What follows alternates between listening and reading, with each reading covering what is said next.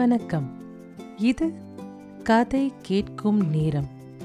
இன்னைக்கு நீங்க நான் பார்த்தசாரதி அவர்கள் எழுதிய மகாபாரதம் அறத்தின் குரல் கேட்க போறீங்க. தர்மம் காத்தது. காட்டில் பாண்டவர்கள் நலமாகவும் நிம்மதியாகவும் வாழ்கின்றனர் என்பதை அறிந்தபோது துரியோதனாதியார் உள்ளத்தில் பொறாமை கனன்றது. அவர்கள் அப்படி நலமாக வாழவிடாமல் அடிக்கடி ஏதேனும் இடையூறுகள் செய்து கொண்டே இருக்க வேண்டும் என்று எண்ணினர் துரியோதனாதியர். துர்வாசர் என்று ஒரு முனிவர் மகா முன்கோபி, எதற்கெடுத்தாலும் கொடிய சாபங்களை கொடுக்கக்கூடியவர். அந்த முனிவரையும் அவரோடு சேர்ந்த வேறு சில முனிவர்களையும் காட்டில் போய் பாண்டவர்களை சந்தியுங்கள் என்று வழியனுப்பி வைத்தான் துரியோதனன். துர்வாசரும் அவனுடைய சகாக்களும் பாண்டவர்களை காண்பதற்காக காட்டுக்கு வந்து சேர்ந்தனர். தருமன் முதலிய சகோதரர்கள் ஐந்து பேரும் மிகவும் பயத்தோடும் பக்தியும் வினயமும் கொண்டு துர்வாசரை வரவேற்று வணங்கினார்கள். துர்வாசர் பாண்டவர்களை நலம் விசாரித்து ஆசி கூறினார். அப்போது சரியான நடுப்பகல் நேரமாகி இருந்தது. துர்வாசரும் அவரை சேர்ந்தவர்களும் வருவதற்கு முன்பே பாண்டவர்களும் திரௌபதியும் இருந்த உணவுப் பொருள்களை உண்டு முடித்துவிட்டு அச்சய பாத்திரத்தை கழுவி கவிழ்த்திருந்தனர். பாண்டவர்களே, உங்களை இன்று சந்திக்க நேர்ந்தது குறித்து பெரிதும் மகிழ்ச்சி. நானும் எனது நண்பர்களும் சேர்ந்து இன்று இங்கே உண்ணலாம் என்று இருக்கின்றோம். போய் நீராடிவிட்டு வருகின்றோம். உணவு தயாராக இருக்கட்டும் என்று கூறிவிட்டு நீராட புறப்பட்டு விட்டனர் துர்வாசர் முதலியோர். பாண்டவர்கள் என்ன செய்வதென்றே தோன்றாமல் திகைத்தனர். வேண்டுமென்றே தங்களுக்கு சாபத்தை பெருவிக்க வேண்டுமென்பதற்காக துரியோதனாதியர்கள் இந்த சூழ்ச்சியை செய்திருப்பது அவர்களுக்கு புரிந்துவிட்டது. எப்போதுமே விரைவில் ஆத்திரத்தை அடைந்துவிடக்கூடிய சுபாவத்தை உடையவனாகிய வீமன் இப்போதும் அதேபோல் சினமடைந்து, உடனே போய் துரியோதனாதியர்களை துவம்சம் செய்து விடுகிறேன் என்று கிளம்பிவிட்டான். நீ கூறுவதும் செய்யப்புகும் ஆத்திரமான செயலும் சிறிதளவும் நன்றாக இல்லை வீமா. முனிவர் உண்ண வருகிறேன் என்று சொல்லிவிட்டு நீராடப் போயிருக்கும் போது நீ போருக்கு புறப்படுவது அவருடைய கடும் சாபத்தை வலுவில் அடைய காரணமாகும் என்று கூறி அர்ஜுனன் வீமனை தடுத்தான்.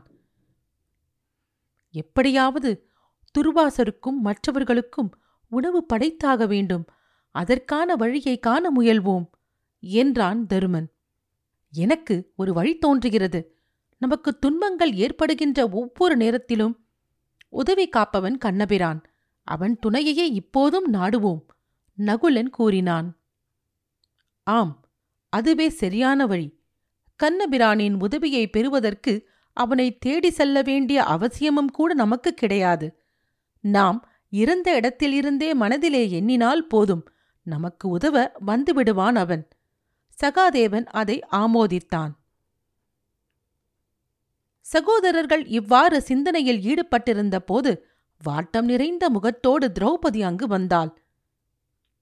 இதோ முனிவர் நீராடிவிட்டு வந்துவிடப் போகிறார், என்ன செய்யலாம் என்றாள். உடனே தருமன் நகுல சகாதேவர்களின் யோசனைப்படி கண்ணனை எண்ணி மனதில் தியானம் செய்தான். சிறிது நேரத்தில் எல்லாம் வல்ல மாயவனாகிய கண்ணபிரான் பாண்டவர்களுக்கு முன் தோன்றினான். ஐவரும் திரௌபதியும் அவன் திருவடிகளில் வீழ்ந்து வணங்கினர். அப்போது தாங்கள் துர்வாசருக்கு உணவு படைக்க இயலாது திகைத்திருக்கும் நிலையை கூறி வழிகாட்டுமாறு வேண்டிக் கொண்டனர். எல்லாம் அறிந்தும் ஒன்றும் அறியாதவனைப் போல சிரித்துக்கொண்டே நின்ற அந்த பெருமான் அவர்கள் துன்பத்தை அப்போதுதான் அறிந்து கொண்டவனைப் போல நடித்தான். திரௌபதி, கதிரவன் உனக்கு அளித்திருக்கும் அக்ஷய பாத்திரத்தை இங்கே கொண்டு வா என்று வேண்டினார் கண்ணபிரான். திரௌபதி கழுவி கவிழ்த்திருந்த அக்ஷய பாத்திரத்தை கொண்டு வந்தாள். நன்றாக பாத்திரத்தை பார், அதில் ஏதாவது ஒட்டி கொண்டிருக்கிறதோ? திரௌபதி பார்த்தாள். ஒரே ஒரு சோற்றுப்பருக்கை ஒட்டி கொண்டிருந்தது. அதை அப்படியே கண்ணனுக்கு அருகில் கொண்டு போய் காண்பித்தாள். கண்ணன் அந்த ஒரே ஒரு பருக்கையை கொடுக்குமாறு வாங்கி சாப்பிட்டான்.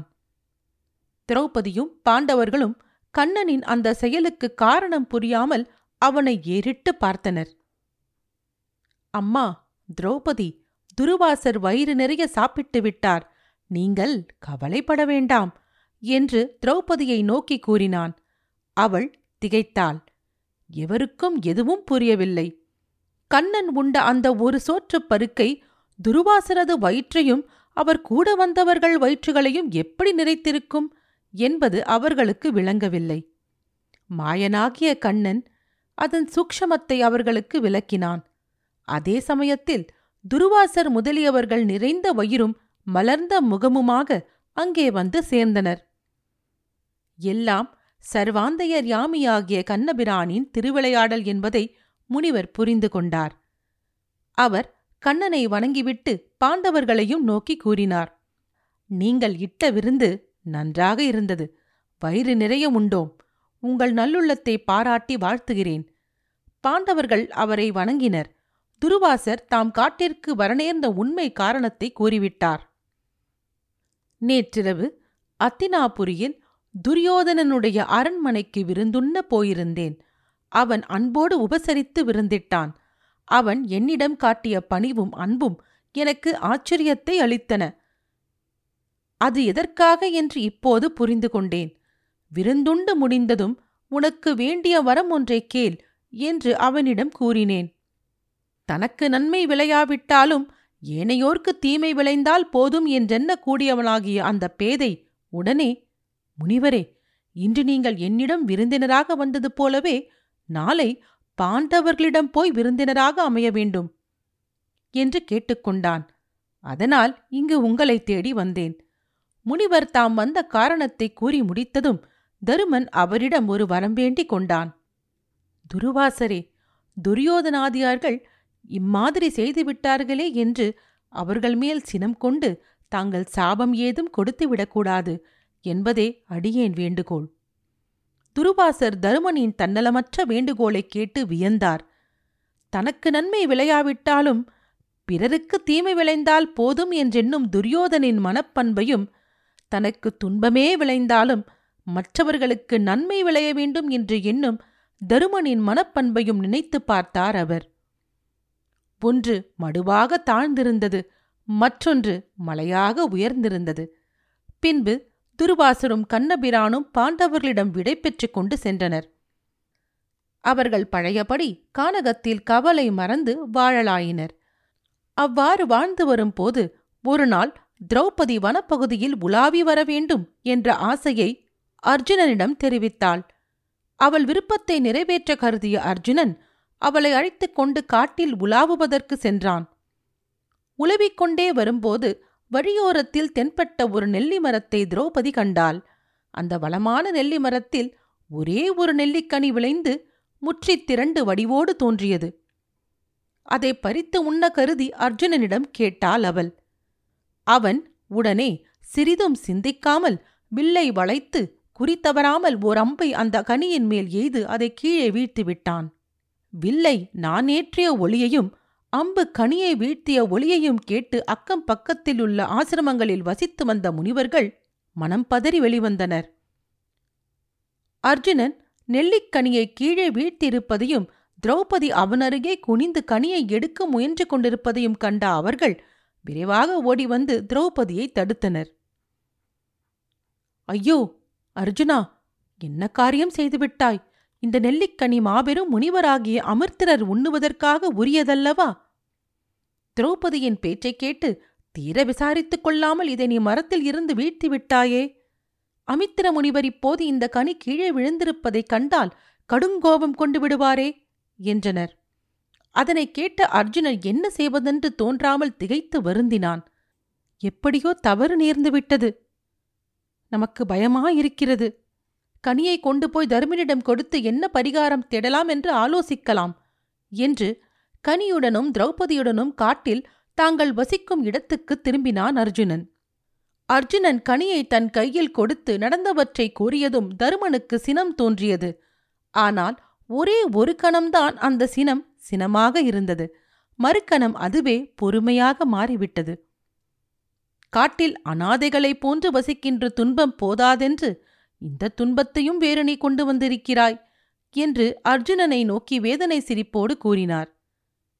நமக்குள் வருந்துவது பின்பிருக்கட்டும். அமித்ர முனிவர் மரத்தில் கனியை காணாமல் சினங்கொண்டு சாபம் கொடுப்பதற்குள் அவரை சந்தித்து பணிவோடு மன்னிப்பு கேட்டு கொண்டு விடலாம் என்றான் வீமன். வேண்டாம், என் பொருட்டு எல்லோரும் முனிவரை சந்தித்து ஏன் அவருடைய கோபத்துக்கு ஆளாக வேண்டும்?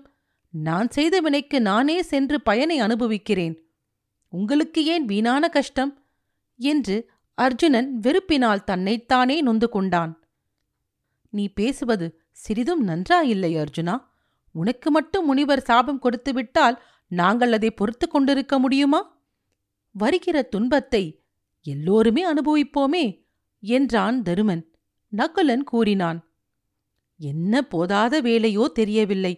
நமக்கு துன்பங்கள் அடுக்கடுக்காக வந்து கொண்டிருக்கின்றன. துர்வாசர் திடீரென்று விருந்துக்கு வந்து கொடுத்த துன்பத்தை கூட தவிர்த்துவிட்டோம். இப்போது இந்த புதிய துன்பத்திலிருந்து தப்ப வழி தெரியவில்லை. முன்போலவே கண்ணபிரானை தியானம் செய்வோம். அவன் வந்து உதவினால்தான் இத்துன்பம் தீரும் போலும். இப்படி செய்தால் என்ன? அமித்ர முனிவர் மரத்தில் இருந்து கனி வீழ்த்தப்பட்டிருப்பதை அறிந்து நம்மை சபிப்பதற்கு முன்னால் நாமே ஓடி சென்று கனியை அவர் முன்பு வைத்து வணங்கி மன்னிப்பு பெற்றுவிட்டால் ஒரு துன்பமும் இல்லையே சகாதேவன் கூறினான். எல்லாம் என் ஆசையால் வந்த தீவினை. நான் அந்த கனியை கேட்டிருக்கவில்லை என்றால் இவ்வளவு துன்பமும் ஏற்பட்டிருக்காது என்று தன்னை நொந்து கொண்டாள் திரௌபதி. கண்ணபிரானை அழைத்து உதவி வேண்டுவதை தவிர வேறு வழியில்லை என்று தோன்றவே தருமன் கருணை கடலான கண்ணபிரானை எண்ணினான். எண்ணிய அளவில் அடியார் முன் தோன்றி துயர்த்தீர்க்கும் அப்பெருமானுடன் தோன்றினான். பாண்டவர்கள் அவனை வணங்கி பணிவோடு தங்கள் நிலைமையை கூறினார்கள். இப்போது என் உதவியைக் காட்டிலும் உங்கள் சொந்த தர்மம்தான் உங்களை காக்க வேண்டும். நீங்கள் ஐவரும் திரௌபதியும் உங்கள் மனதிலுள்ள எண்ணங்களை சிறிதும் மறைக்காமல் வெளியிட்டால் இந்த கனி ஒருவேளை தான் முன்பிருந்த கிளையில் போய் பொருந்தி கொண்டாலும் பொருந்தி கொள்ளும். அதை செய்யுங்கள் என்றான் கண்ணபிரான். பாண்டவர்களும் திரௌபதியும் கண்ணபிரானும் நெல்லிக்கனியை எடுத்துக்கொண்டு மரத்தடிக்கு சென்றனர். கனியை கீழே வைத்துவிட்டு அவரவர்களுடைய மனதில் இருந்ததை சத்தியத்திற்கு புறம்பாகாதபடி கூறலாயினர். சத்தியமும் மெய்மையுமே உலகில் நிலைத்து வாழக்கூடியவை, மற்றவையெல்லாம் அழிவனவே என்றான் தருமன். பிறர் மனையை விரும்பல் பெருந்தீமை, பிறரை வருத்தாமல் அவர்களுக்கு உதவுவது பண்பு என்றான் வீமன். மானத்தை காப்பதுதான் வாழ்வு. உடல் உயிர் எல்லாம் அழிந்தாலும் அழியவிடக்கூடாதது மானம் என்றான் அர்ஜுனன். உலகில் மதிக்கத்தக்க பொருள் கலைகளாலும் கல்வியாலும் ஏற்படக்கூடிய ஞானமே என்றான் நகுலன். சத்தியத்தை தாயாகவும் அறிவை தந்தையாகவும் தருமத்தை சகோதரனாகவும் சாந்தத்தை மனைவியாகவும் பொறுமையை புதல்வனாகவும் கொண்டு வாழ்வதே வாழ்வென்று கருதுகின்றேன் நான் என்றான் சகாதேவன். பெண்ணுக்கு ஆடவர்களின் மேல் ஏற்படக்கூடிய ஆசை அடக்க முடியாதது. எல்லா தகுதியும் பெற்ற பாண்டவர்கள் கணவராக வாய்த்தும் என் மனம் வேறொருவனை அடிக்கடி நாடுகிறது. மங்கையர்களின் கற்பு கணவனாக அமைபவனை பொறுத்ததாகும். அது ஒரு உறுதியான பண்பென்று தோன்றவில்லை என்று திரௌபதி தன் உள்ளத்தில் இருந்ததை மறைக்காமல் கூறினாள். இவர்கள் ஆறு பேரும் இவ்வாறு கூறி முடித்த போது தரையில் இருந்த நெல்லிக்கனியை காணவில்லை. ஆச்சரியத்தோடு திகைத்து சுற்றும் முற்றும் பார்த்தார்கள். கண்ணபிரான் சிரித்துக்கொண்டே நெல்லி மரத்தின் கிளையை சுட்டிக்காட்டினான். என்ன விந்தை! அர்ஜுனன் எந்த இடத்திலிருந்து அந்த கனியை வீழ்த்தினானோ அதே இடத்தில் அந்த காம்பில் அது பொருந்தி தொங்கிக் கொண்டிருந்தது. தங்கள் துன்பத்தை போக்குவதற்கு வழி கூறி அருளினதற்காக கண்ணபிரானுக்கு மனமார்ந்த நன்றியை செலுத்தினார்கள் பாண்டவர்கள். என் உதவி ஒன்றும் இதில் கலந்துவிடவில்லை. உங்கள் தர்மத்தாலும் சத்தியத்தாலும் உங்களை நீங்களே காத்து கொண்டீர்கள். வழி கூறிய பெருமை மட்டுமே எனக்குண்டு என்றான் கண்ணன். மகாபாரதம் தர்மம் காத்தது கேட்டதற்கு நன்றி. மீண்டும் இன்னொரு பகுதியில் உங்களை சந்திக்கிறேன். ராரா.